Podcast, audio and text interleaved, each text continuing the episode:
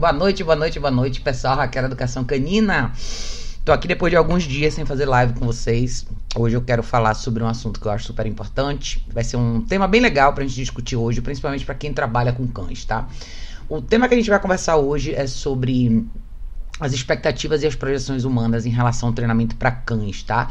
Eu acho super importante a gente falar sobre isso, até porque alguns casos surgem de vez em quando, né? Da gente da gente ver situações aonde os cachorros de uma forma ou de outra evoluem, como é o processo de evolução dos cães no treinamento e como é o processo humano em relação à modificação comportamental quando ela se materializa na frente da gente, né? Então, pessoal, vão me dizendo se vocês estão conseguindo ver e ouvir direitinho. Quem for entrando, vão me dando um oi por aí. Maravilha, agora parece que tá tudo certo aqui.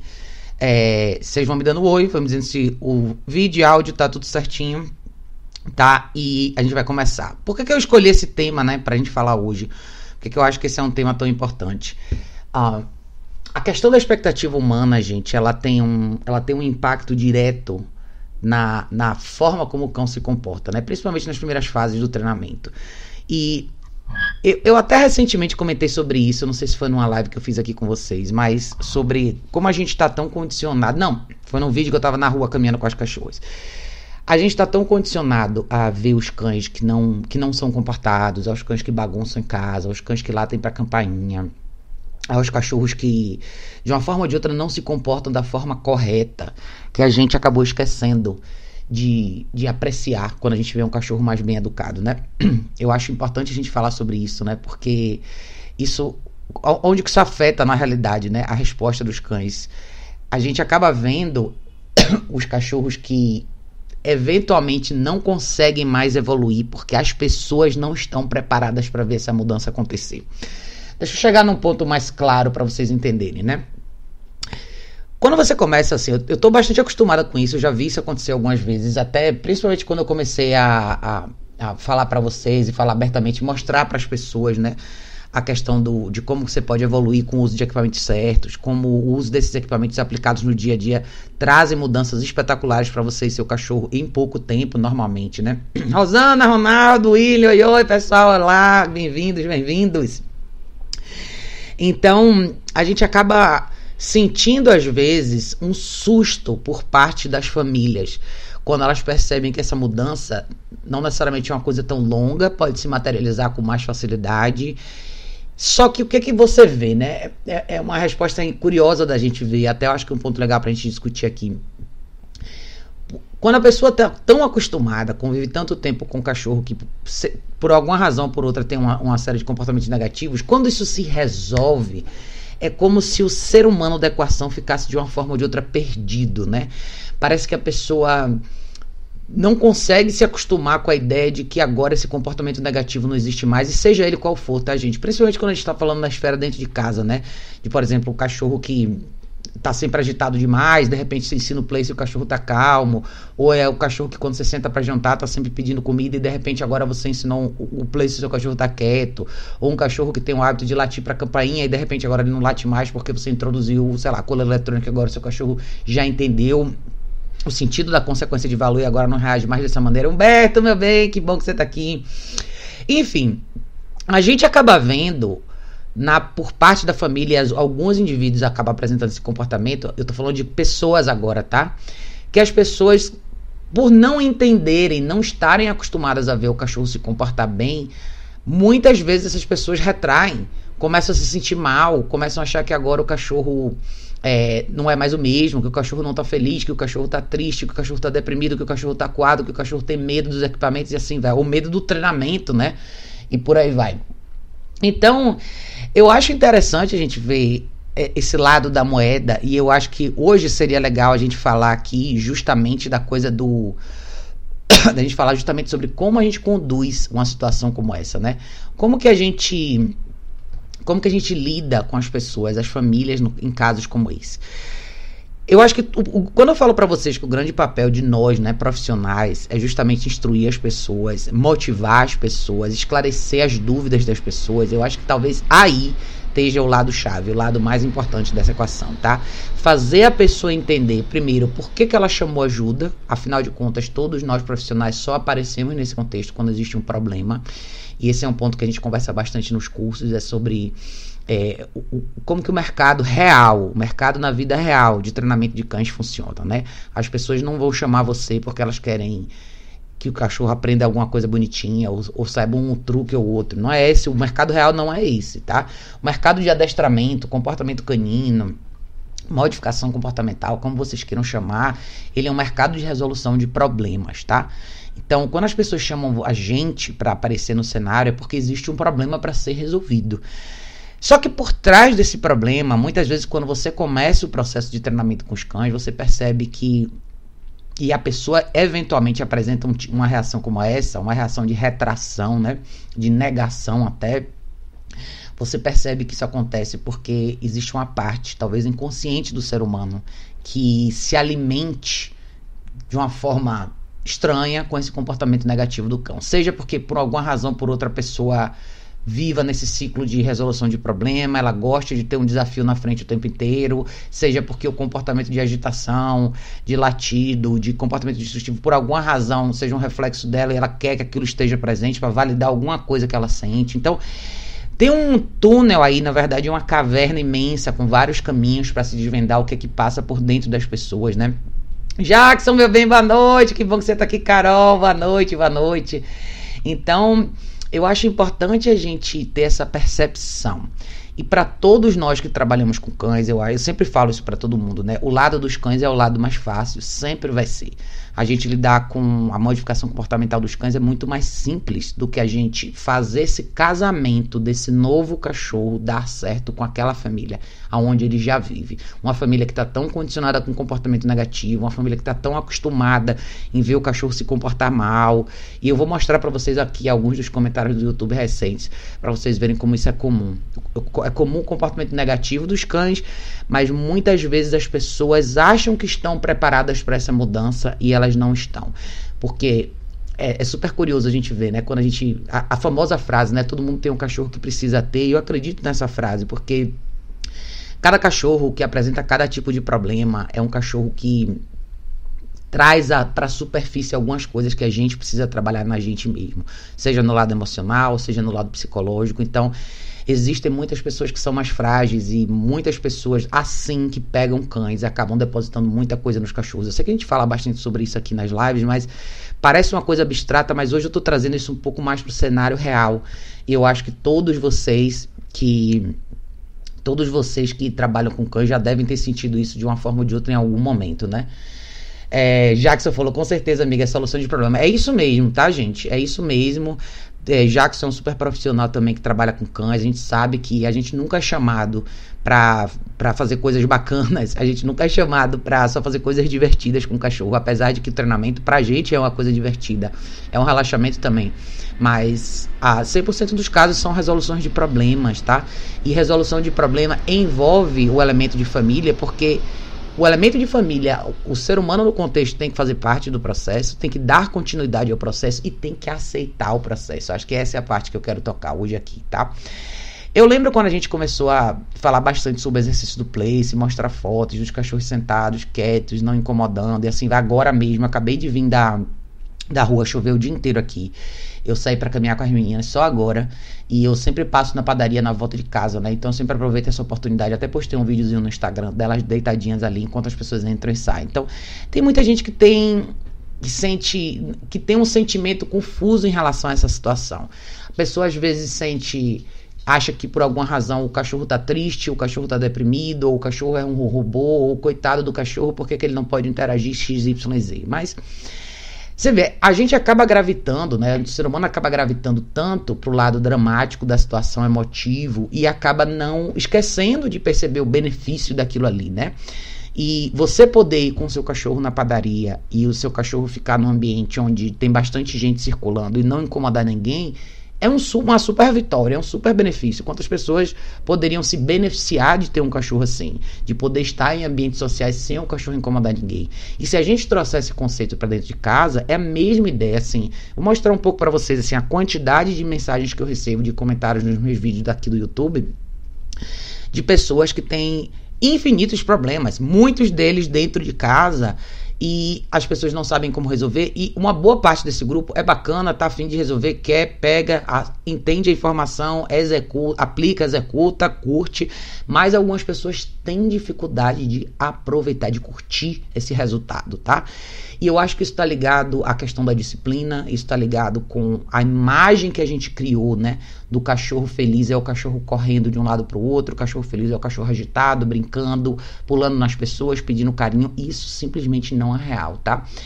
O dia que eu falei sobre isso foi até um dia que eu fui no shopping. Eu tava. Eu tive que ir no shopping fazer alguma coisa, eu tava com as meninas também, acabei entrando numa loja.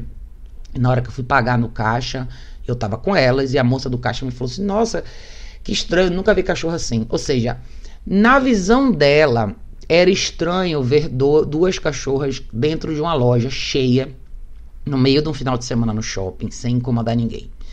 Então, eu acho que a gente tem que trazer um alerta para esse ponto, né? Por que que tá sendo tão estranho para gente ver cães educados? E por que que as pessoas estão se sentindo mal de conviver com cães educados, né? Por que que aquilo incomoda? Eu acho que esse incômodo é necessário, é um elemento importante para mudança, né?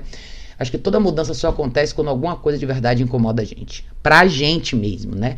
Então, às vezes as pessoas reclamam: ah, meu cachorro late pra campainha, ou late pros meus vizinhos, ou avança nas pessoas, isso me incomoda. Mas quando você vira essa chave e fala: tá bom, vamos resolver, você entra com, com direção diferente, entra com equipamento diferente, entra com aversivo, motivação para XYZ e você resolve o problema. E de repente a pessoa não tem mais aquele problema. E muitas dessas pessoas que se veem sem esse problema começam a ficar perdidas eu não tenho mais o problema, e agora o que, é que eu faço? Aí a pessoa começa a procurar problema no, na, na, solução. Ah, ele tá deitado no place. Ah, mas será que ele tá triste? Ah, mas ele tá com medo quando eu vou botar color eletrônico, ou ele tá com medo quando eu vou pôr a Broncolor. Nada disso é real, tá, gente? Nada disso é real.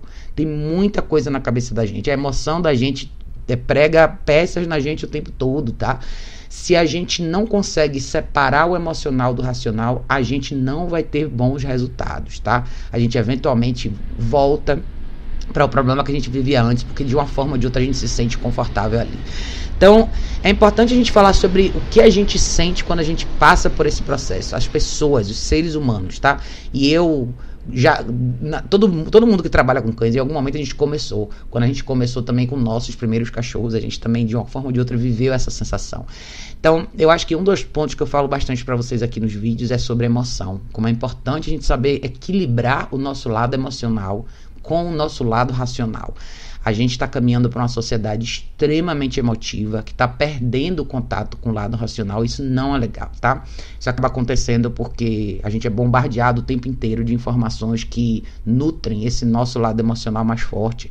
A gente fica sempre com as emoções à flor da pele, a gente sempre tenta achar um drama em uma, em uma imagem de vítima em tudo que a gente vê ao nosso redor e o cachorro acaba sendo a vítima maior, né? né? Então tudo, tudo que acontece com o cachorro, se o cachorro não está correndo e pulando e saltitando, é porque o cachorro está triste ou porque o cachorro não está legal. Isso não é verdade, tá? A gente precisa revisitar isso.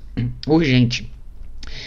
Quem mais entrou aqui, pessoal? Carolzinha, que legal. Humberto disse, Raquel, muito interessante esse tema. Conheci uma tutora que não aceitou utilizar a caixa de transporte. Eu passei para ela algumas vantagens da caixa, mas ela só conseguiu perceber como uma prisão. Enfim, é, Humberto, é, é interessante a gente falar sobre isso, né? Porque você vê que a caixa de transporte é um objeto inanimado. Ela não representa nada a não ser que você crie uma associação com ela, né? O que aconteceu aí com a sua cliente acontece com muita frequência com as pessoas, né? As pessoas olham para a caixa de transporte e imaginam uma prisão. Mas muito provavelmente ela chamou você porque ela tinha um problema. Então, você apresentou uma solução, você mostrou todas as vantagens, mas ela não se permitiu enxergar. Então, qual é a alternativa? Viver com o problema. Então, quando a gente mapeia dessa forma, até numa argumentação, no momento de você sentar e conversar com o cliente, é importante a gente mostrar esse caminho que a pessoa fez. Ó, oh, você me chamou porque você tinha um problema. Eu estou te apresentando a solução. Você está negando a solução. Qual é a alternativa? É você viver com o problema? Então, será que o problema. Pense assim nós, como seres humanos, sempre vamos procurar o caminho mais fácil, o caminho mais confortável, o que dá certo, né? Então, quando você opta por continuar a viver com o problema versus aceitar a solução, é porque para você o problema é mais confortável que a solução. O problema é mais fácil que a solução.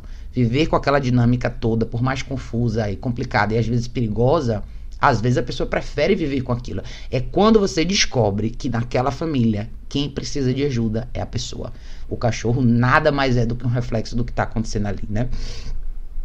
É, Humberto disse: Você acha válido buscar outras alternativas para atender esse cliente ou abandonar o caso? Humberto, depende do caso, tá? Se você quiser me explicar o caso, mas assim, quando eu falo para as pessoas sobre o benefício da caixa de transporte, eu explico que é uma questão de segurança, é uma questão do cachorro ter o espaço dele de tranquilidade, é, um, é uma questão de você minimizar a possibilidade de erro para o cachorro e você proporcionar para o cachorro um momento de sossego que ele precisa, o espaço dele. O que você pode fazer em casos como esse é mostrar para a pessoa que sem a alternativa da caixa de transporte, ela, ela nada mais está do que dando mais chances para o cachorro dela errar. Quanto mais chances o cachorro, quanto mais oportunidades o cachorro dela tiver para errar, mais, mais vezes ela vai ter que corrigir. E eu tava pensando sobre isso na caminhada de hoje até, porque eu falei assim, cara, é engraçado como as pessoas que defendem a bandeira da, da vitimização dos cães acabam sendo as pessoas que se veem com muito mais frequência numa situação de ter que corrigir do, o cachorro do que nós que estamos do outro lado da moeda. Então, um exemplo simples, por exemplo, quando a gente fala de um cachorro que tem dificuldade de relaxar, um cachorro que é agitado demais, que eventualmente, quando os donos saem de casa, ele fica sozinho, é um cachorro que arranha a porta, destrói a porta, se autodestrói, late o tempo inteiro que, que é mais tranquilo para esse cachorro? Como que você beneficiaria esse cachorro da melhor forma? Não seria proporcionar um espaço para ele descansar, quanto menos agitação melhor? Ou será que você está beneficiando esse cachorro dando mais espaço para ele circular, dando mais coisas para ele destruir, dando mais oportunidade para ele se adrenalizar e latir mais? Então, eu gosto de fazer esse paralelo para mostrar que o resultado nada mais é do que o que a gente permite que aconteça. Então, se a pessoa não quer usar a caixa de transporte, você tem que deixar claro para ela que ela, a pessoa, fez a escolha de conviver com o problema, a escolha de conviver com o cachorro que vai errar com mais frequência. Logo, ela vai ter que corrigir mais. O que, que é mais justo? Eu faço esse argumento que eu acho assim, porque no final cada um vive, cada um vive com o seu cachorro e cada um pode fazer a escolha que quiser com ele. Cada um é livre. Ah, não quer pôr seu cachorro na caixa de transporte? Não tem problema. Conviva com, com as consequências disso. Do mesmo jeito que quando eu falo para vocês de consequência de valor, a gente vive consequências de valor o tempo inteiro. Então, eu tenho um cachorro com comportamento destrutivo quando eu saio de casa. Eu tenho pena de usar a caixa de transporte. Qual que é a consequência? Eu vou continuar vivendo com um cachorro com comportamento destrutivo. É isso, entendeu?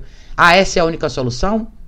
É a solução mais plausível. É você corrigir a agitação, é você condicionar, é você trabalhar a caixa de transporte todo dia, é você fazer uma série de coisas, é condicionamento de, do cachorro com exercício do place, é você condicionar o cachorro para estar presente com você e não se agitar, é você corrigir os momentos de agitação, é você trabalhar a caminhada estruturada, são todas as coisas juntas.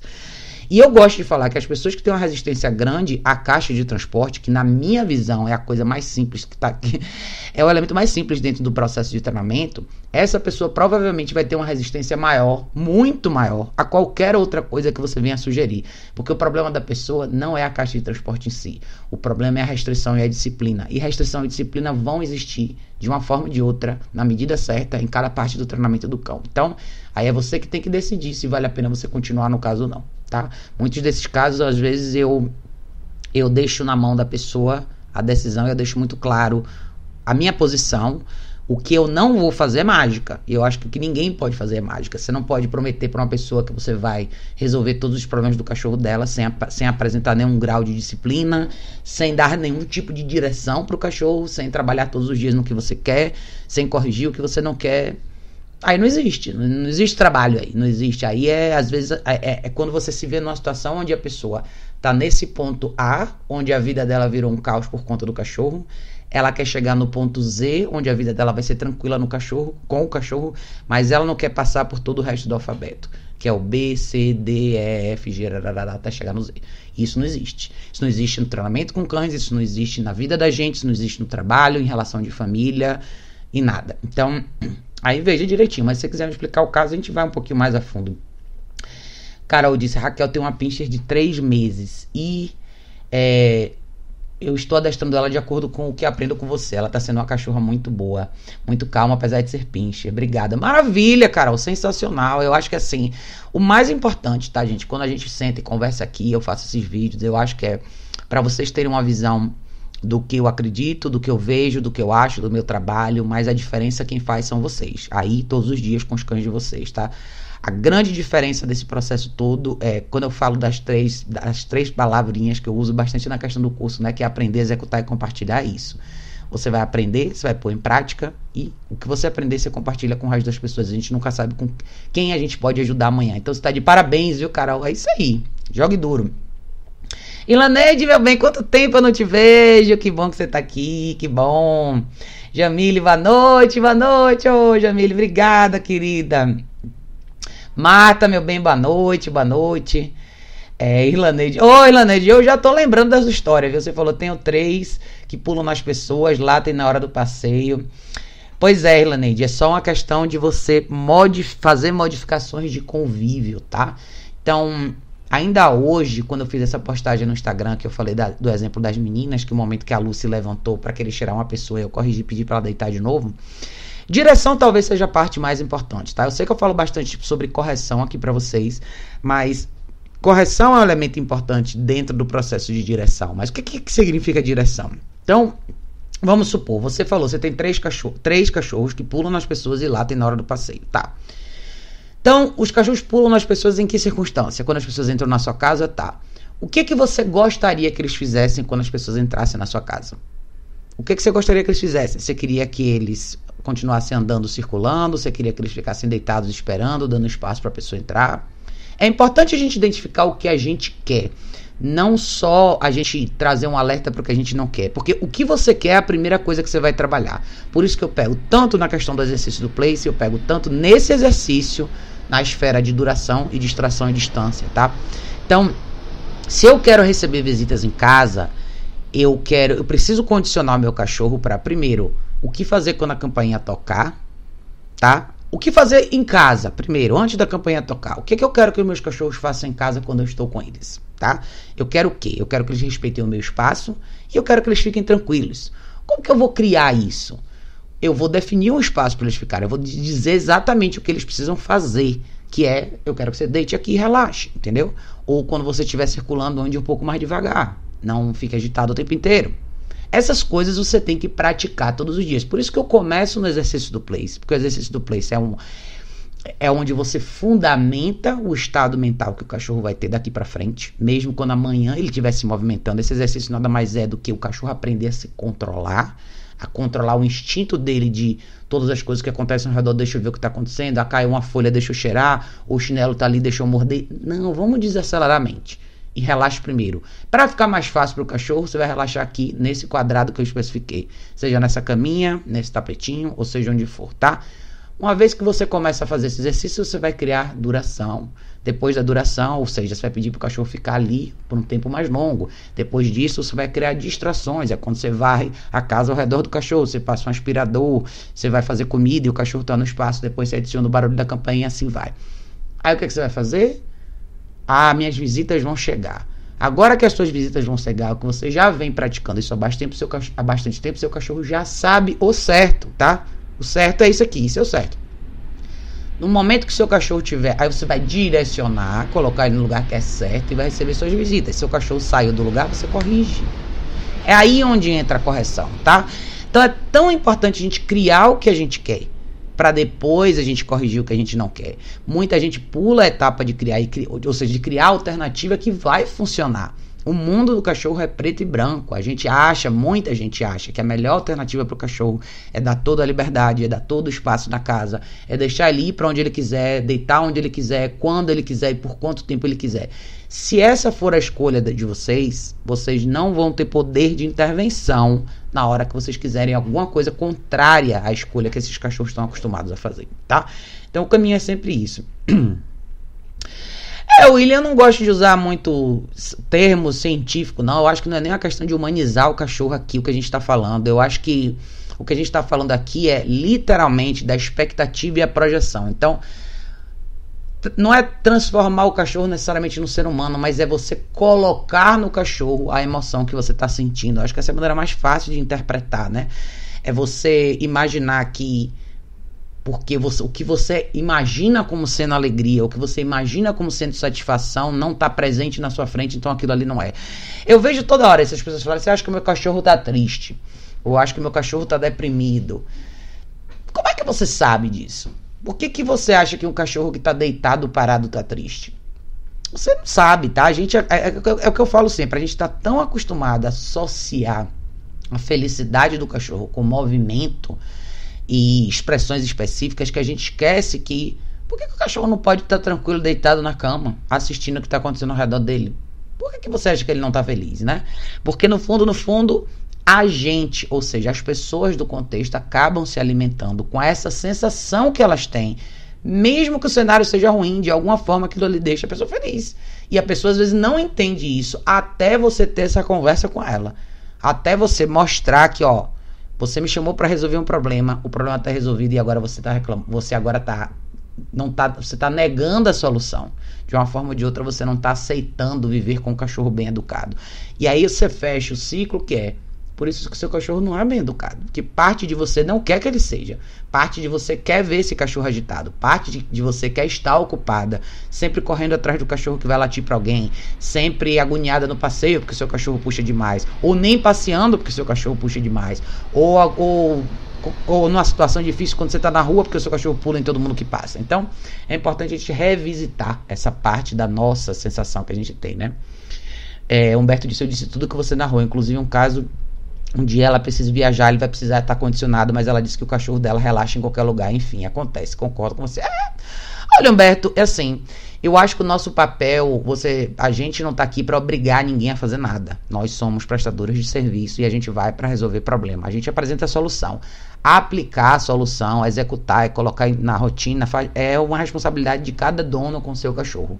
Se a pessoa acha que não quer fazer, se ela quer conviver com aquilo ali, o que a gente pode fazer, né?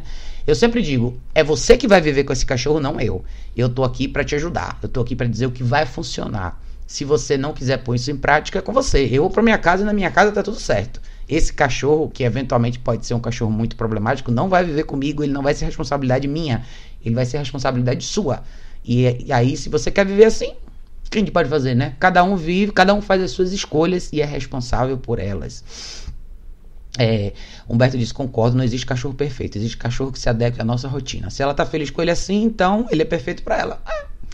Tem gente que adora todas as coisas que a gente é chamado para resolver. Tem gente que gosta do cachorro agitado, tem gente que faz questão que o cachorro pule nas visitas. Eu já vi casos assim.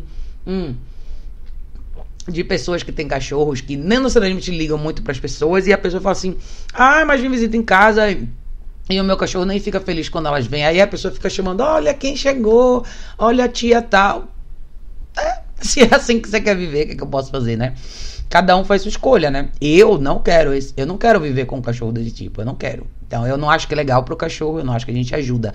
Eu acho que esse tipo de postura tem muito a ver com, é o que eu falei, com o título do vídeo de hoje aqui, né? Com a nossa expectativa e a nossa projeção. A gente, o cachorro para muita gente acaba sendo uma forma de reintegrar a pessoa socialmente. Então, muita gente sozinha acaba pegando um cachorro. E eu, eu passei um pouco por isso aqui, não com essa intenção, mas eu percebi logo quando eu me mudei, para cá, quando o Zico chegou, nossa, eu não conhecia ninguém no bairro. De repente, por causa dele, todo mundo vinha falar comigo. Ah, e o cachorro, ah, o cachorro. Então, sem querer, o cachorro traz você para um universo diferente, só que muitas vezes não da forma correta. Principalmente quando a gente olha por esses olhos de muita emoção, de extrema sensibilidade, essa coisa toda acaba as pessoas que acabam vindo para você acabam vindo, ai, tadinho, ai, o cachorro, ah, não sei o quê. Você acaba se aproximando de pessoas, mas não necessariamente das melhores pessoas. Então isso também acontece bastante. Mas é isso aí, Humberto. Cada um você fez a sua parte. Então é com ela agora, o cachorro é dela. Daniel disse: A minha cachorra não pode ver outro cachorro na rua que quer tanto brincar que exagera demais. Os outros cachorros acabam por ir embora porque ela é muito agitada. É, Daniel. É, agitação, quando eu falei, hoje de manhã eu fiz uma, uma palestra com o pessoal falando justamente sobre isso, né? Reatividade não é uma coisa só no lado negativo, não significa só que o cachorro tem uma, extrema, uma reação extrema é, de violência ou agressão. O que você tem aí é um cachorro reativo, no lado positivo, vamos dizer assim, né? Um cachorro que não pode ver outro cachorro que quer interagir. Então, É por isso que eu falo bastante. Caminhada não é o momento de socialização, não na esfera que as pessoas imaginam, tá? A hora que você caminha com o seu cachorro não é a hora do seu cachorro interagir com ninguém, a não ser com você. Na rua, em qualquer ambiente social, você é o elemento mais importante para o seu cachorro. É seu papel advogar por ele, direcionar como a caminhada vai funcionar e ter uma experiência bacana entre vocês dois. É, no universo natural, os cachorros não interagiriam com estranhos, espécies estranhas ou até outros cachorros estranhos, tá? Então, o que, que você acabou criando sem querer? Não sei como começou sua jornada com ele, mas eventualmente você acabou criando uma situação onde sair na rua representa ir conhecer outros cachorros. Ou seja, você ficou quase que nada relevante para o seu cachorro nessa situação e a única coisa que ele espera é que assim que ele põe o pé na calçada, estão abertas as portas de oportunidade para ele interagir com quem ele quiser. O grande risco aí é, além de você ter perdido essa conexão com o seu cachorro, de você ter que recriar, você, você perdeu esse link né, de confiança do seu cachorro, esse papel tão importante que você pode fazer. E todos os outros cachorros são mais importantes. E o grande risco é um desses encontros pode sair muito errado, tá? Seu cachorro pode se empolgar por conta de um outro cachorro. É, eventualmente essa aproximação pode acontecer. O outro cachorro pode retaliar e o seu cachorro amanhã pode sair machucado por conta disso. Então não recomendo, tá? Trabalhe no lado da caminhada. reforce essa relação entre você e o seu cachorro, tá? Eu falo para todo mundo, não faça do seu cachorro um entretenimento social e não use com outros cachorros como tal. Eu sei que ninguém faz isso é, porque que é de, de, de mau grado, vamos dizer assim, né? Ninguém faz isso com intenção ruim, mas não é uma boa fórmula, os resultados não são legais e o, o que você está vivendo aí, a, a, manifestação do seu cachorro é talvez o, um dos, dos problemas que podem surgir por conta desse tipo de interação, tá? Carol disse, Raquel, aqui na minha cidade é muito quente e o verão ano inteiro. Na caixa de transporte é um forno para minha cachorrinha que é uma filhote. Teria outro jeito? Carol, invista no ar condicionado tá? Ou um ventilador, umidificador de ar, no, no, na pior das hipóteses. Aqui eu tenho ar condicionado. É, e quando elas ficam em casa na caixa de transporte, eu deixo o ar ligado no ambiente delas, tá?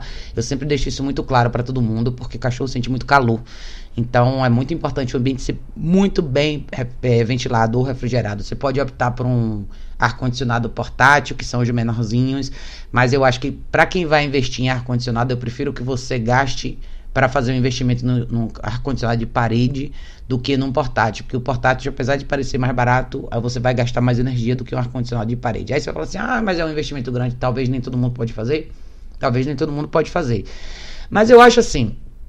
Se você começar a pensar no quanto a gente investe, o quanto a gente gasta com coisas que a gente não precisa, é, você pode economizar uma grana e fazer isso. Enquanto isso, compra um ventilador e um umidificador de ar e põe na frente do, da caixinha de transporte, tá? É, é só você equilibrar o tempo do seu dia, tá? E eventualmente, se você fizer um treinamento legal, você pode ter um cachorro que fique mais tranquilo dentro de casa e não necessariamente precisa estar na caixa de transporte sempre, tá? É gradativo. Então aqui as minhas cachorras, elas ficam bem também se elas estiverem fora da caixa. Elas não são cachorras que dão esse tipo de trabalho, entendeu? O Zico, durante anos aqui, ficou super bem sozinho aqui em casa, não dava problema nenhum. Porque é o condicionamento do dia a dia que faz a diferença, tá? Então pense nessa alternativa, tá? Economize em grana, tá, gente? Viver com cachorro não é barato, tem muitos investimentos. E ar-condicionado é um, que eu acho que vale a pena para todo mundo que tem cachorro. Aqui em São Paulo, assim, já fez muito mais frio do que faz hoje. Mas o verão é absolutamente infernal. Esse ano, então, Ave Maria, tem dias que você não consegue sair na rua de tão quente que é. Então, eu acho importante a gente prover um espaço legal, refrigerado de preferência para os cachorros quando eles têm que ficar em casa descansando, tá? Um, Eduardo disse: Olá, Raquel. Na última live você me deu a dica de usar o Bonker para corrigir meu cachorro. Pesquisei vídeos sobre só achei inglês. Você poderia me dar mais dicas sobre o Bonker? Nossa, peraí, que eu tenho um aqui. Ah, eu vou pegar um que eu tenho aqui para te mostrar. Peraí.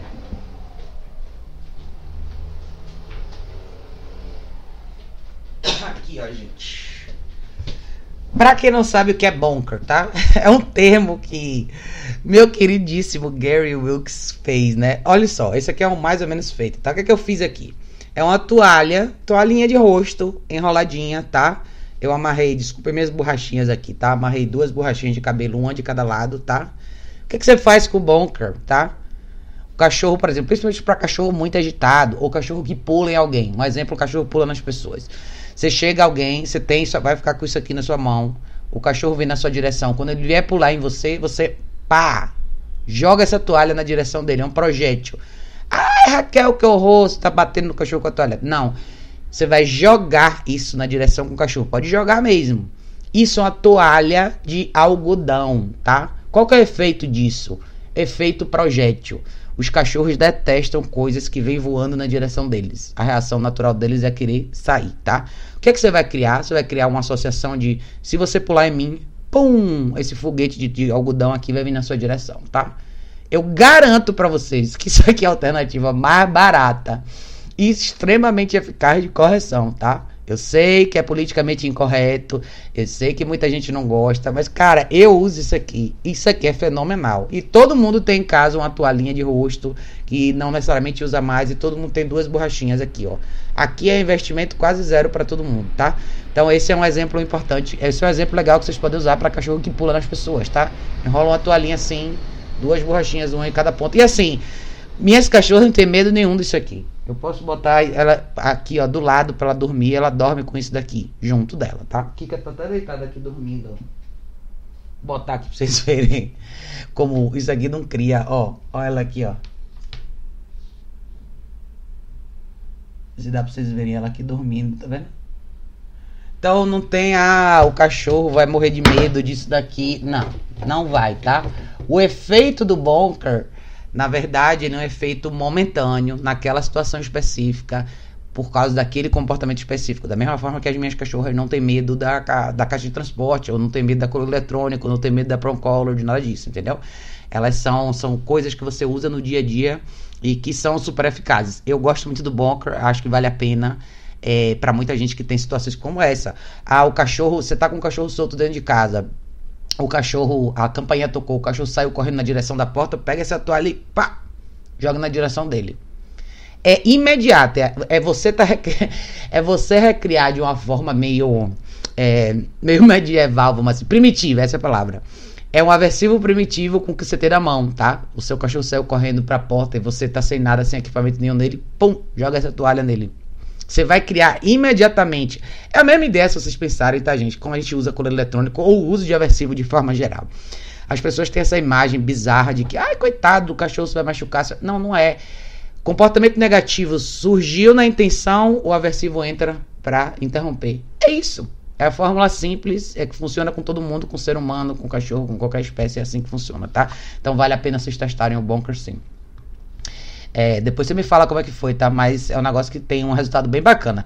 Luiz, meu bem, boa noite, boa noite, boa noite. É, Jackson falou, disciplina e rotinas fazem toda a diferença, absolutamente, tá?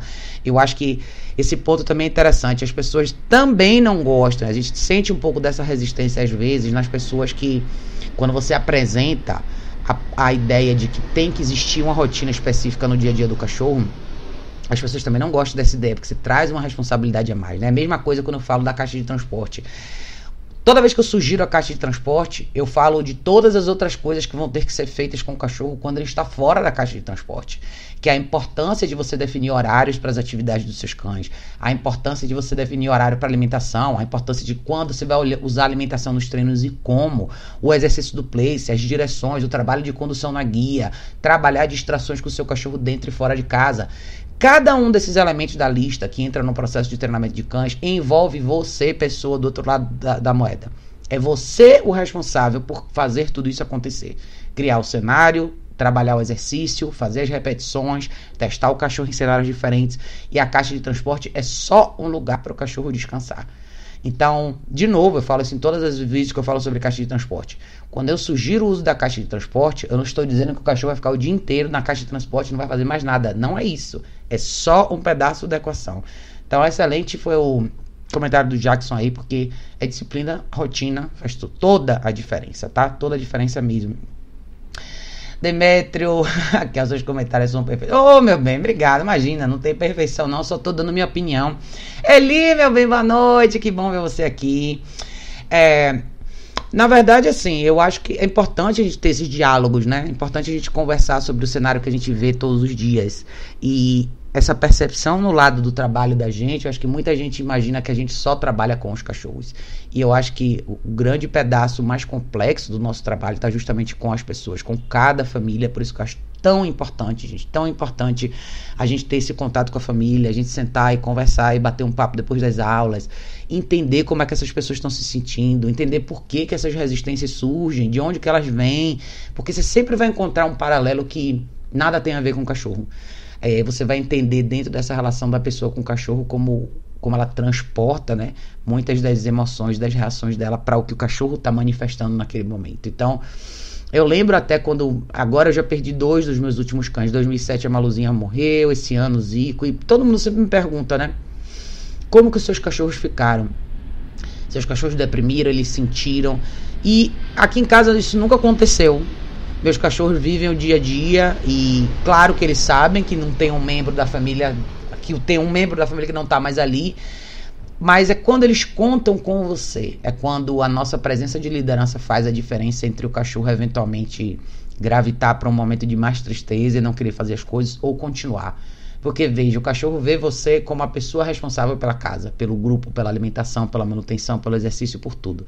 Se você fraqueja, os outros também vão fraquejar. Mas se você consegue seguir em frente, seus cachorros não têm motivo para duvidar que essa é a melhor alternativa, tá?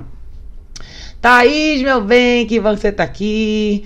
Boa noite, Su, querida, que bom. É, Humberto falou, Raquel, quero te conhecer quando vai ter curso de novo. Ô, oh, meu bem, vem assim, ó. Falando em curso, deixa eu mostrar para vocês. Ah, agora, dia 20 começa o novo curso, né? A gente vai ter um curso dia 20. Tá aqui as datas, vou mostrar para vocês direitinho. Aqui, ó. Começa agora dia 20 de junho aqui no site do Indog, mostrar para vocês aqui. Vocês podem ver sempre as datas vão estar sempre aqui na primeira página, tá? Então vai ser 20, de 20 a 23, tá? 20, 21, 22 e 23 começa a nova edição. Eu já tô com as datas para o próximo curso de Coleira eletrônica também, eu vou, vou atualizar o site essa semana para mostrar para vocês. Mas vem, Humberto, vai ser um prazer, tá? Então, nessa edição agora, a gente vai fazer o intensivo 20, 21, 22 e 23 de junho. De novo, vocês quiserem ver, basta entrar aqui no site do indogworkshops.com. Tem todos os detalhes lá, tá? Quando vocês entrarem no site, assim, se vocês clicarem aqui, vocês vão voltar para a primeira página. E sempre na primeira página, se vocês rolarem aqui, aqui sempre vai ter o calendário com as datas dos novos cursos, tá?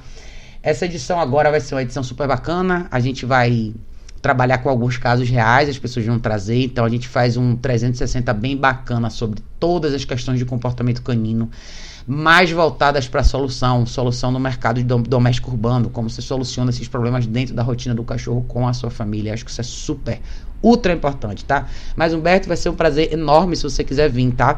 Essa edição de junho tem agora, eu se eu não me engano a próxima vai ser em agosto, que a gente deve fazer mais uma edição do curso de coleira eletrônica. E talvez, em, acho que em setembro, talvez tenha uma nova edição do intensivo, tá?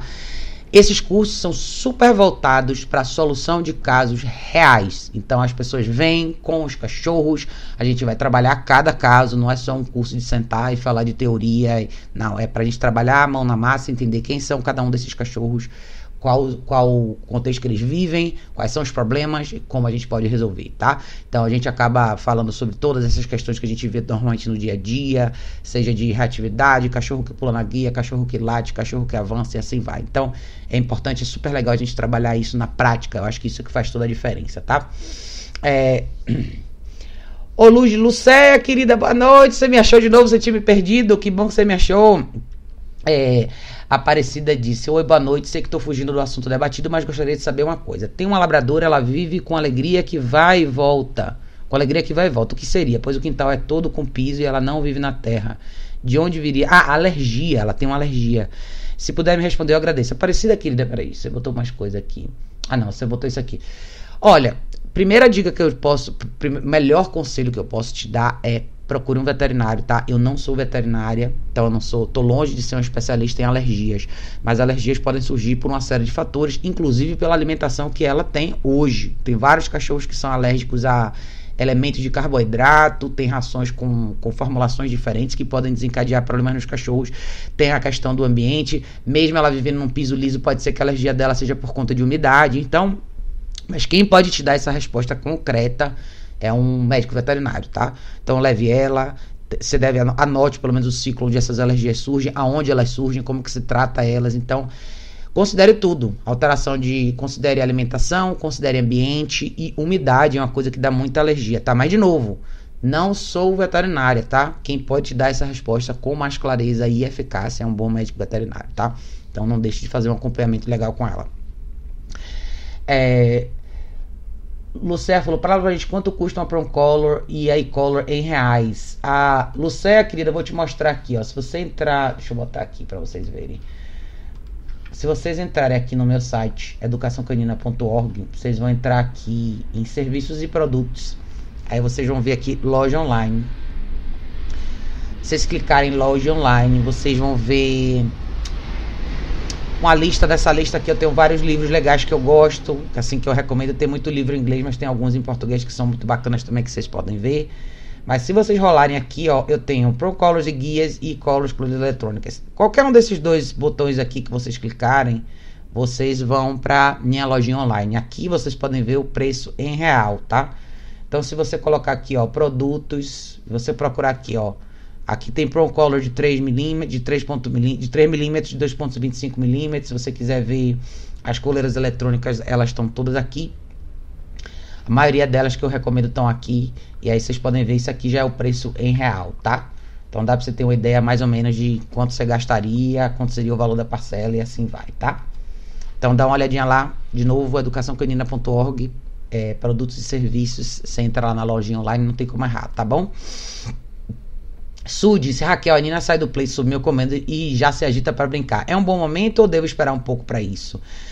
É, eu não ligo, tá, Su? Eu não ligo. Minhas cachorras, assim, elas, quando você libera elas, elas têm um drive muito alto. Pode não parecer para quem não conhece elas, vocês acham que elas são o tempo todo quietinhas, assim. Mas quando eu falo de cachorro com drive muito alto, elas têm muita disposição. Elas são cachorras que têm uma disposição bacana e, e elas se agitam mesmo, elas gostam de correr e tal. Então eu não ligo. Acabou o exercício, eu falei que pode sair ok, break, a palavra que você quiser. Acabou o exercício, acabou o exercício. Liberou, liberou. Se quiser brincar, pode brincar, não tem problema, tá? A coisa da brincadeira e o grau de agitação que seu cachorro entra, tudo depende. Você deixar isso acontecer depende da sua capacidade de intervir. E eu não tenho nada contra você ter momentos de mais de uma interação um pouco mais ativa com seu cachorro. Então, se você finalizou o exercício, não tem problema, tá? Ok, ok, pode deixar ela correr, brincar sem problema nenhum. Tiago, Tiago disse aqui, eu passei com as duas. Quem são as duas? Cadê o resto da sua pergunta, Tiago? Ah, eu não sei se veio alguma coisa antes aqui, tá? Se você tinha colocado alguma coisa antes, deixa eu ver.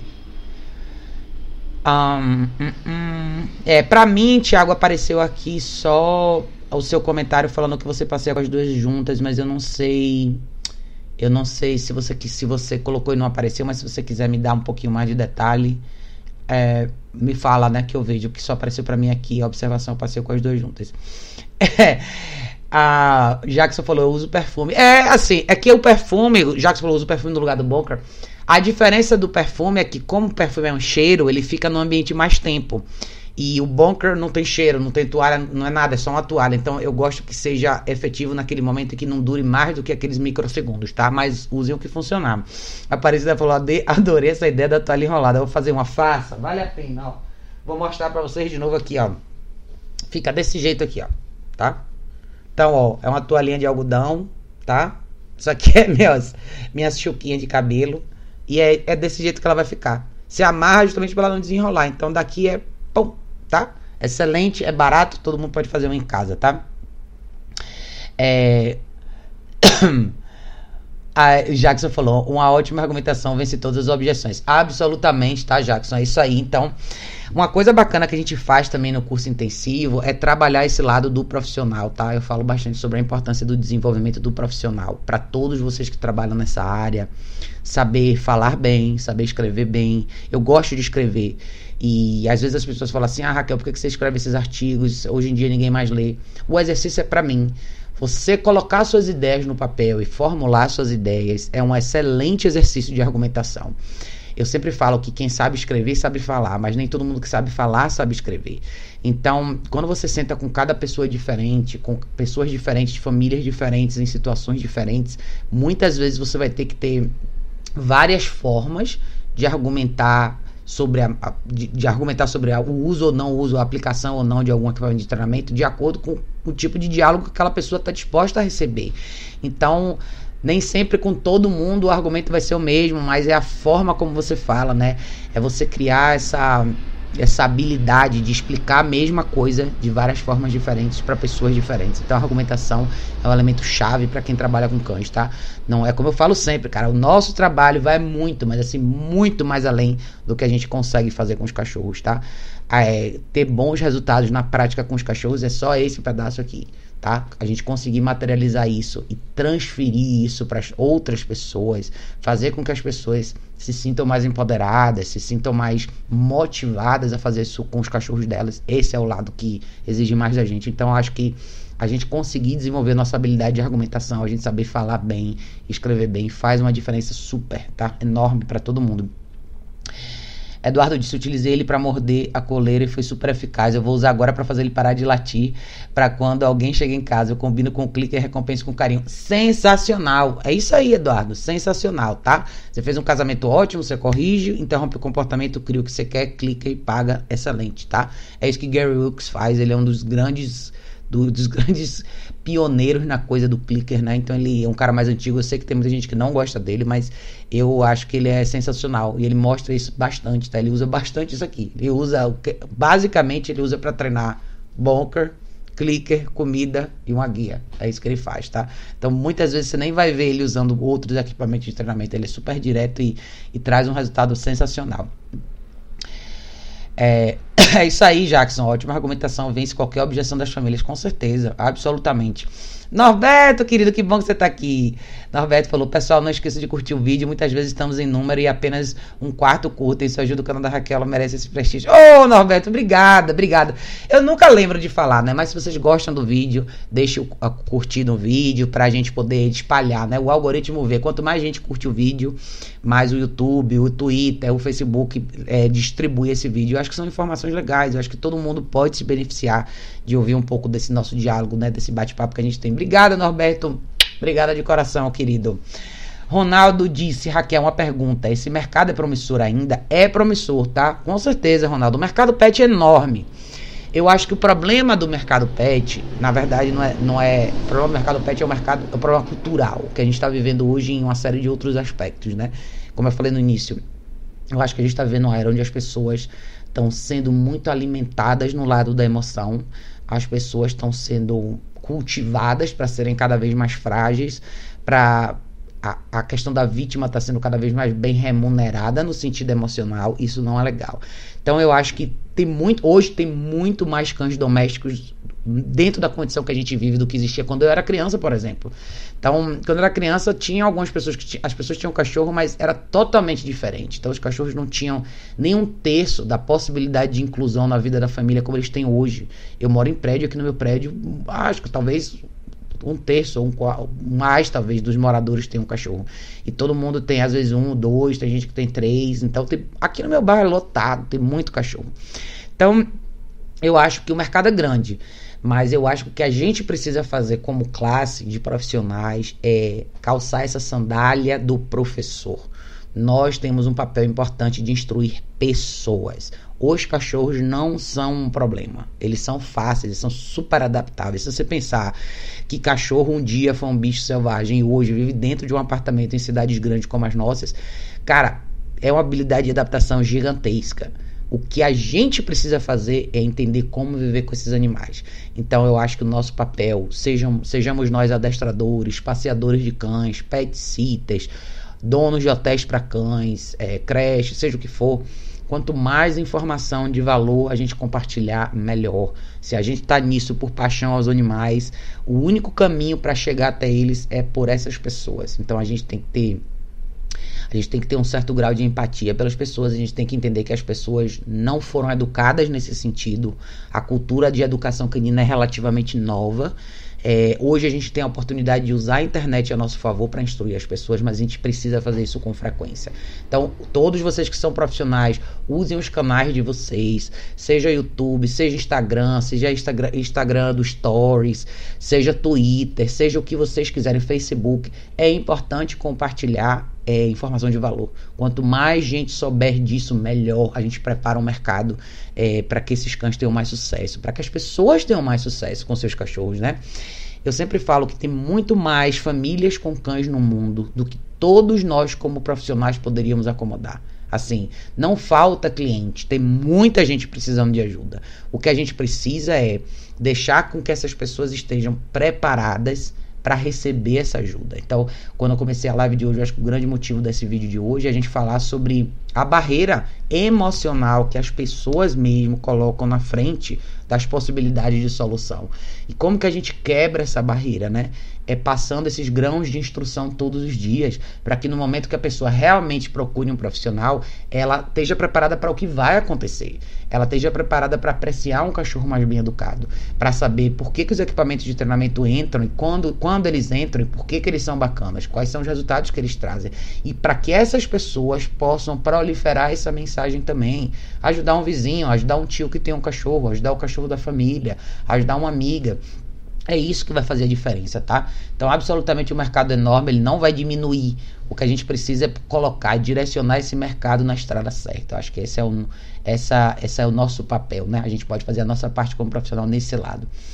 É, Lucia disse: Eu cuido de uma cachorrinha de rua na minha loja, mas ela começou a correr atrás de motoqueiros. Sem a e-collar é impossível corrigir, brigar, já vi que não funciona.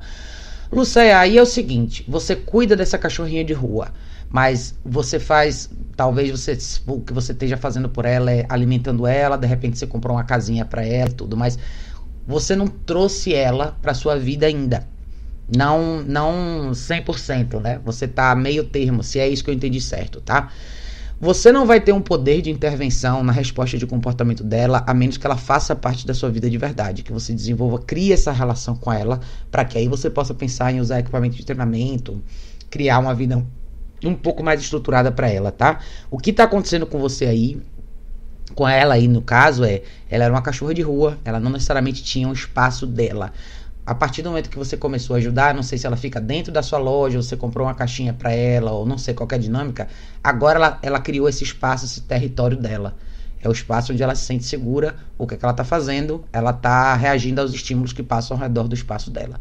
Isso é super comum em cães de rua é, que estão na situação que você está, ou seja, assim que ele encontrou um lugar que ele considera um pouco mais seguro, ele vai fazer isso. Mas qualquer tipo de intervenção para você fazer com ela, você teria que primeiro criar uma relação com ela, tá? A primeira cachorra precisa ser sua. E aí, sua de verdade. Eu vou assumir essa cachorra, ela vai vir comigo, ela vai para casa comigo. E agora, a partir de agora, somos nós duas. Aí sim você começa a pensar nas coisas que você pode fazer com ela, tá? Jackson falou: o resultado é a chave do sucesso do trabalho, a motivação das famílias. É isso mesmo. É difícil às vezes a gente. É, eu sei que esse, essa, essa jornada é, é tortuosa, né, para muita gente. Porque a gente, tem que, a gente sempre tem que ver essa diferença, né? Nós estamos nesse mercado há mais tempo. Isso é o que a gente vive, é o que a gente consome, é o que a gente pratica todo dia. Então, muita coisa pra gente é óbvia. Mas para muita gente não é. Então, às vezes, se pode se tornar cansativo o nosso trabalho, porque é repetir a mesma coisa várias vezes. Por isso é tão importante, por isso que eu falo que eu acho tão legal você ter um site bacana, que tem suas informações, você fazer seus vídeos, você ter pontos de referência para que você possa dar para esses possíveis novos clientes. Ó, eu tenho um vídeo legal aqui falando sobre liderança, eu vou mandar para você. Eu tenho um exemplo legal aqui de um vídeo introduzindo a Proncolo para um cachorro, vou mandar para você. É importante juntar os dois lados, o visualizar ou seja, materializar as coisas acontecendo com cães diferentes. E essa conversa, que é o lado humano da equação, é a gente sentar e conversar com as pessoas. Então, ter esse material pronto às vezes minimiza esse estresse, essa frustração dos profissionais. Mas é a gente entender que cada ser humano é um livro, né? Cada uma dessas pessoas tem uma história. E a gente não pode imediatamente descer o martelo e falar: Ah, você não sabe isso, como assim você não sabe? Eu sei que para mim é óbvio, mas eu sei que para muita gente não vai ter. Mas com certeza, Jackson, é isso aí. A gente aprender a motivar famílias que muitas vezes não sabem nada sobre o assunto. Então, se a gente voltar e fechar o ciclo, você vai lembrar por que, que eu falo que é tão importante a gente educar o público de forma geral. E assim, não espere que você vai fazer vídeos e por causa disso vai acontecer XYZ e você vai ter mil clientes. Esse não é o ponto. O ponto é, se eu quero que no momento que eu fecho um cliente, eu tenho um cliente mais aberto, mais bem instruído para fazer o que eu acho que vai ser uma boa solução para o cachorro dele, eu tenho que criar esse caminho, eu tenho que deixar esse caminho aberto, seja em cada postagem que eu fizer no Instagram, seja em cada postagem que eu faço no meu Facebook, seja em cada historinha do meu, do meu Instagram ou em cada vídeo do YouTube. Então, para quando a pessoa chegar até você, ela já está preparada para isso. E assim, Eu sou só uma pessoa. Cada um de nós é uma pessoa. Se todos nós fizermos um pouquinho, se todos nós deixarmos um pedacinho desse conhecimento pela internet do mundo, aí sim a gente vai começar a ter um alcance maior. Então eu acho que é super importante a gente falar sobre essas coisas, tá? Tiago disse: Olá, tinha escrito antes que tem. Ah, aqui, pronto. Você falou: tinha escrito antes que tem duas cadelas que se amam, mas a mais nova fica atazanando a vida da mais velha. E a mais velha é muito escandalosa, faz muito barulho. Estou disposto a modificar o comportamento delas, mas preciso de orientação. A mais velha é dominante, sempre. A mais velha é dominante, mas a Golden, que é a mais nova, tem muita energia e está começando a demonstrar sinais de liderança. Elas não brigam, mas a mais velha brinca. Interage de forma extremamente barulhenta. Passeio com, a, com ela, passeio com as duas. Alguma dica? Tiago, vamos lá. O que mais você tinha dito? É, ah, você escreveu duas vezes. Vamos lá. O que, que é importante? A interação de dois cães, tá? Você falou que tem uma mais velha e tem uma mais nova. Que a mais velha é escandalosa, eu imagino que você quer dizer que ela vocaliza mais, tá? Primeira coisa para que eu consideraria no seu caso Compre uma caixa de transporte para cada um dos cachorros e comece a trabalhar uma delas de cada vez. Não foque tanto na interação delas duas nesse sentido. Foque mais em exercícios de respeito e duração com as duas no mesmo ambiente. Então, eu não sei exatamente a idade das duas, mas eu não gosto de alimentar essa interação é, durante muito tempo entre os cachorros, principalmente tem a questão de diferença de idade, sensibilidade, e às vezes você pode perceber que assim, parece que eles adoram fazer tudo aquilo ali, mas todo esse tipo de interação só pode acontecer quando você consegue interromper verbalmente. É, essa é a minha determinação sempre, né? Eu já falei isso em vários vídeos aqui. O que, que eu focaria? Legal, você consegue caminhar com elas duas juntas, bacanas. Como que é a caminhada?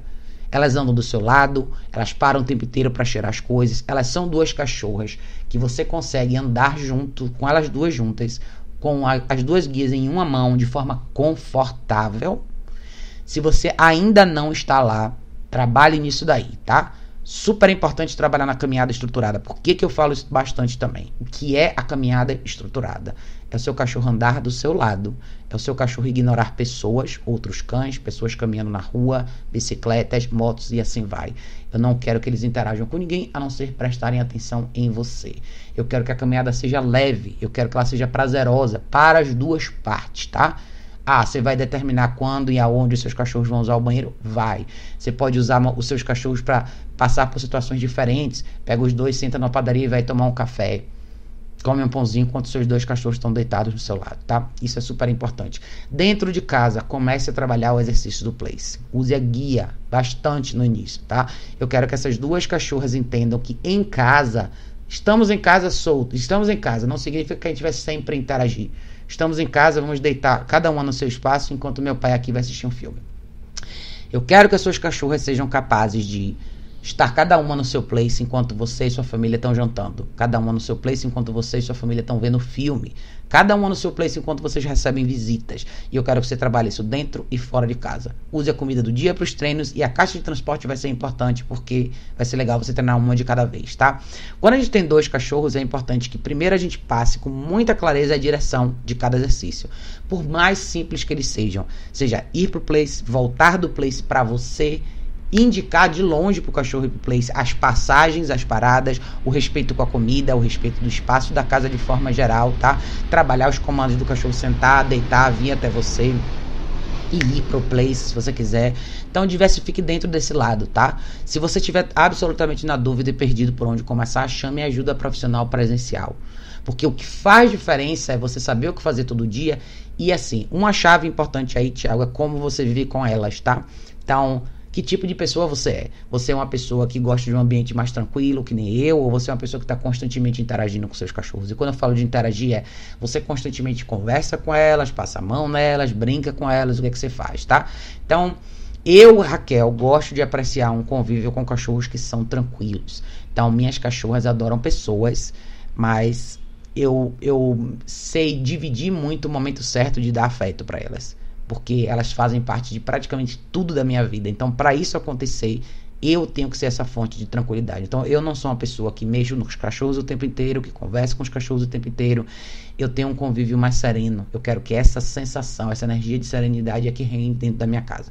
Então, esse lado é importante também para vocês. Seria importante saber quantas pessoas tem no seu convívio, é só você, quantas pessoas estão na sua família, qual a dinâmica da sua casa, o que, que você normalmente faz, quanto tempo você fica fora, enfim. Tudo isso faz diferença, tá? Mas comece por aí. Uma caixa de transporte uma para cada um. Trabalhe na guia com esses cachorros um de cada vez. Dá uma olhada nos meus vídeos na prática, eu tenho alguns vídeos legais para você começar. E principalmente com a sua Golden, tá? Controlar a agitação. Golden são excelentes cães, mas infelizmente as pessoas acham todas as bagunças que eles fazem lindo. E pode até parecer bonitinho, mas isso não é benéfico para eles. São cães pesados, eles têm tendência a ter displasia, uma série de outras coisas. Então, super importante o cachorro aprender a ficar tranquilo no ambiente doméstico. E conviver com grupos de cães pode ser um desafio lá na frente, tá? Então, eu falo porque eu já vivi com seis cães. Então, o que faz um convívio de grupo dar certo é a habilidade que cada indivíduo tem de respeitar um ao outro. Entre o meu grupo Nunca foi permitido esse tipo de interação. Nunca, ao longo da vida. Meus cachorros nunca nem tiveram essa predisposição e quando isso surgiu eu interrompia. Eu não sou contra você deixar os seus cachorros interagirem um, com um pouco mais de intensidade, mas a determinação é ou você consegue interromper isso verbalmente, assim, chega, acabou, cada um vai pro seu lugar, ou então nem deixe começar, tá? Senão você pode um dia perder a mão e o que hoje pode ser uma brincadeira, amanhã pode não ser mais, tá? Então zelo muito pela segurança e respeito, essa é a parte que eu mais que eu mais aprecio de verdade, tá bom, Thiago?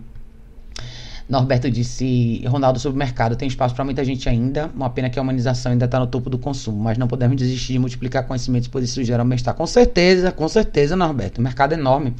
Ronaldo disse, Raquel, Norberto, muito obrigado, me animou bastante as suas respostas. É isso aí. É, como o Norberto falou, né, a gente ainda tem um mercado muito voltado para emoção. Então tem muita, muito sensacionalismo, tem muito drama, que assim, na verdade as pessoas fazem até muita. Isso acontece em muitas propagandas, né? É, se, às vezes é até meio sub, subliminar isso daí, mas toca justamente na emoção das pessoas. Então, acho que nosso papel é trazer as pessoas mais para a realidade e mostrar como esses cachorros podem florescer num ambiente com mais disciplina. Acho que essa é a grande diferença, né? Fernanda disse: Boa noite, Raquel. Só entrando agora, que pena. Depois vou ver desde o início. Ô, oh, Fernanda, obrigada. Obrigada por participar de qualquer forma. Ronaldo disse: Raquel, para começar nessa área, é melhor fazer um curso presencial ou online? Eu gosto muito de cachorro desde pequeno. Ronaldo, melhor conselho que eu posso te dar para você começar. Você quer começar, você não sabe nada. Escolha um profissional legal que você gosta, de preferência alguém que tem um espaço e faça um programa de sombra, que eu gosto de falar. O que é um programa de sombra? Você chega pro profissional, tem um espaço legal, fala assim: olha, eu tô interessado em aprender, eu não sei muita coisa, mas eu quero aprender. É como você fazer um estágio, que às vezes é não, muitas vezes você vai ser não remunerado ou você vai trabalhar naquela, naquele, naquele ambiente para você aprender como funciona. Mas eu acho que me, o melhor aprendizado tá em você ver, em você fazer, você pôr a mão na massa, você conviver com esses animais todos os dias e ver como a dinâmica acontece, tá? É, se você estiver aqui em São Paulo, procura o Fábio da Dog Bill Training. Ele, ele tá com um espaço super bacana. De repente, se você quiser aprender com ele, ou procure o profissional que você admirar, tá? É legal você pensar na possibilidade de presenciar isso. Claro, você pode fazer cursos online, você pode fazer curso presencial, o que você achar melhor para você, o que, o que te atrair mais, tá? Na verdade, assim, o ideal é você fazer o máximo que você puder, absorver o máximo de informação que você puder, mas nada como trabalho na prática, nada como você estar tá junto com um profissional que sabe o que está fazendo e você vê o trabalho dele. Isso acho que abre todas as portas para você, até porque vai despertar em você a realidade do seu sentimento em relação a isso. Hoje você tem uma atração por isso, mas é ver na prática como é que é trabalhar com esses cachorros, ver o lado bom, o lado ruim, os desafios, as questões com as famílias para você sentir de verdade em que pedaço desse mercado você realmente quer entrar, tá? Porque esse mercado é super segmentado, você pode trabalhar com, com cães mais jovens, você pode tra trabalhar com adestramento mais no lado preventivo, você pode pegar casos intermediários, enfim, tem mil coisas para fazer no trabalho com cães. Então, pegue pessoas que você acha legal e acompanhe o trabalho delas. Essa é a, essa é a melhor forma de você aprender. Ah... É, Geraldo diz: parabéns, Raquel, muito obrigada por sua ajuda. Ô, Geraldo, obrigada, meu bem, obrigada. Lira disse: a minha Chito tá começando a latir muito para chamar atenção. Ela vai fazer quatro meses. Lira, é, você tem que prestar atenção o que é que você criou, tá? Um filhote, normalmente na fase de filhote, às vezes a gente tende a a criar uma relação muito afetiva, né? Eles são pequenininhos, principalmente cheetos, então a gente pega muito no colo, a gente brinca muito, a gente faz muita bagunça, a gente beija e abraça muito. Só que em algum momento a gente quer fazer outra coisa. A gente vai lá e a gente quer dormir, ou quer assistir um filme, tarará. Então, quatro meses é uma idade que o cachorro está super pronto para aprender sobre tudo, especialmente restrição, tá? Então, super importante você determinar. Lembra do que eu falei um pouquinho mais cedo aqui na live, tá? Direção a parte essencial do processo para os cachorros. Não espere só a cachorra te mostrar o que ela faz de errado. Mostre primeiro o que você quer de certo. Então, um filhote de quatro meses está super apto a aprender o exercício do place. Um filhote de quatro meses já pode ser bem condicionado com a caixa de transporte para intervalos menores durante o dia e já dá para ele começar a fazer uma noite na caixa de transporte, de repente com um intervalinho ou dois no meio da noite, mas já dá para começar. Você já pode trabalhar a condução na guia, você já pode. E você pode usar a comida do dia para fazer tudo isso, tá? Então é muito importante que a sua cachorra aprenda o que é certo, tá? Essa coisa do latido, se ela tá, se ela na cabeça dela, ela já tá entendendo que ela pode demandar sua atenção com a vocalização, é porque de alguma forma ou de outra você ainda não mostrou para ela o seu real papel de liderança, tá? Você está tentando desenvolver uma relação com base em afetividade e não é isso que funciona. Então, dá uma olhada nos meus vídeos aqui no canal na prática. Você vai dar, você vai sentir um pouquinho do, do trabalho na prática que você pode fazer com ela, tá? E filhote tá uma excelente idade para começar do jeito certo, tá? Não deixe esse quadro escalar, porque senão lá na frente você vai ser mais uma candidata a eventualmente ter que contratar alguém para interromper os latidos da sua cachorra, tá? Então aprenda a dizer não, aprenda a interromper, mas aprenda a motivar sua filhote a fazer o que é certo. Nada melhor do que esse período para você começar do jeito certo, tá? Jim, olá, querido, você tava aí. É, Jim perguntou, Raquel, você conhece o main trailing? Que você acha? Não conheço, Jim, não conheço, tá? Se você quiser me explicar depois um pouquinho, me explica, mas eu não, não, não conheço essa parte daí, não. Rafael, meu bem, boa noite, boa noite. Gente, olha só.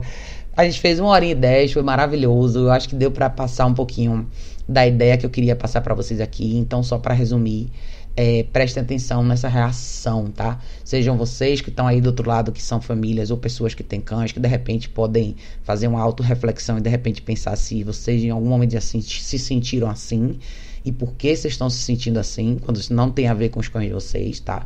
E para vocês todos que são profissionais e eventualmente vão se ver de frente com situações como essa. Então, o lado racional da gente é super importante. A gente saber apreciar os cachorros bem educados é uma dádiva. Quanto mais deles no mundo seriam melhor. Então tá na hora da gente abrir mão um pouco dessa, dessa nossa fragilidade emocional, equilibrar essa balança para que a gente de fato possa viver com cães melhores nesse mundo, tá bom, pessoal? Mas é isso, foi maravilhoso. Obrigado mais uma vez a todos vocês que vieram aqui, vocês são fantásticos. Um beijo enorme. A gente se vê em breve no próximo vídeo. Essa semana eu volto, tá, gente?